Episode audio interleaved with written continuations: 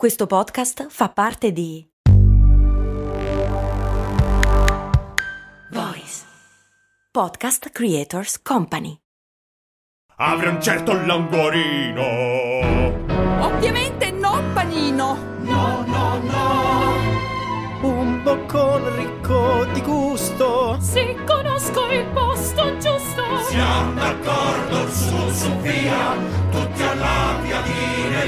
È tornata la solare con crudo e stracciatella. Aggiungi salsa mango, aglio nero o peperone. Amerai ogni boccone. La piadineria, la più buona che ci sia.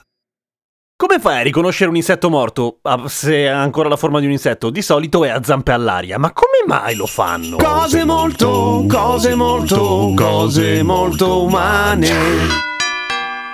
Giorno 2 del trasloco. Ancora nessuna puntata di cose molto umane saltata. Su Patreon caricata puntata speciale cose molto tecniche. Sono ancora vivo. Avete notato che la maggior parte degli insetti che troviamo morti sono a zampe all'aria? In realtà tutti gli insetti si ribaltano quando muoiono. La ragione è piuttosto semplice, anzi è praticamente ingegneria o geometria o fi- fisica. È fisica alla fine. Quello che succede è che di solito noi non lo notiamo perché li vediamo dall'alto, ma la maggior parte degli insetti, la stragrande maggioranza, hanno un centro di gravità permanente, no, molto alto, vale a dire un baricentro molto alto, il che li rende effettivamente poco stabili. Pensate a quanto tiene in curva una macchina sportiva rispetto a un camioncino. Ovviamente il veicolo più alto, cioè col baricentro più alto, tende a ribaltarsi più facilmente. Ma gli insetti mica stanno curvando quando muoiono, direte voi. Vero, non lo fanno. Ma gli insetti, con quelle zampine deboline rispetto alla massa che portano in giro, sono tendenzialmente sempre in equilibrio, cioè stanno continuamente e attivamente mantenendo il proprio equilibrio. Nel momento in cui non stanno tanto bene perché sono un po' morti, ecco, crollano. E quando crollano si ribaltano, cioè non spanciano mai. In più, tenete conto che gli insetti che noi vediamo morire di vecchiaia sono piuttosto pochi. La maggior parte degli insetti partecipiamo noi attivamente alla loro morte, oppure vengono mangiati da qualcun altro. Insomma, gli insetti che vediamo morire li vediamo morire, a parte quelli che spiaccichiamo tipo le zanzare, ma per l'insetticida, metti. E l'insetticida è un convulsivante, spesso. La maggior parte degli insetticidi sfruttano una serie di effetti sul sistema nervoso centrale degli insetti, i quali muoiono male e avendo le convulsioni, quindi arribaltandosi appunto a maggior ragione. Perché qualsiasi movimento scomposto e non coordinato di un insetto generalmente lo porta al ribaltamento. Questo è il motivo per cui gli insetti si ribaltano. E poi ci sono le cimici. Le cimici si ribaltano continuamente anche in vita perché non sono particolarmente dotate di acume, questo è chiaro, così come è chiara la mia stima nei confronti della aliomorfa Alice, a.k.a. cimice orientale o ancora la peggiore Nezzara viridula, la nostra cimice verde, che la odio di più perché puzza di più. Ed è, se possibile, un po' meno brillante dal punto di vista intellettivo rispetto a quella orientale, adesso che sbatte continuamente su ovunque. Ma vabbè, tornando a noi. Bonus! Invece, chi non si ribalta, generalmente, se l'avete notato, sono i ragni, che giustamente, osserverete voi, non sono affatto insetti. E come mai i ragni non si ribaltano? Perché hanno il baricentro più basso? Alcuni sì, ma soprattutto è dato dal funzionamento meccanico dei ragni. I ragni sono idraulici, non hanno i muscoli estensori, hanno solamente quelli flessori. In pratica, e a parte la giuntura al corpo delle zampe, le articolazioni delle zampe hanno solamente i muscoli flessori, non hanno i muscoli estensori, come ce li hanno tutti gli altri esseri, noi ovviamente compresi. E come fanno a estendere le braccia, le zampe, scusate,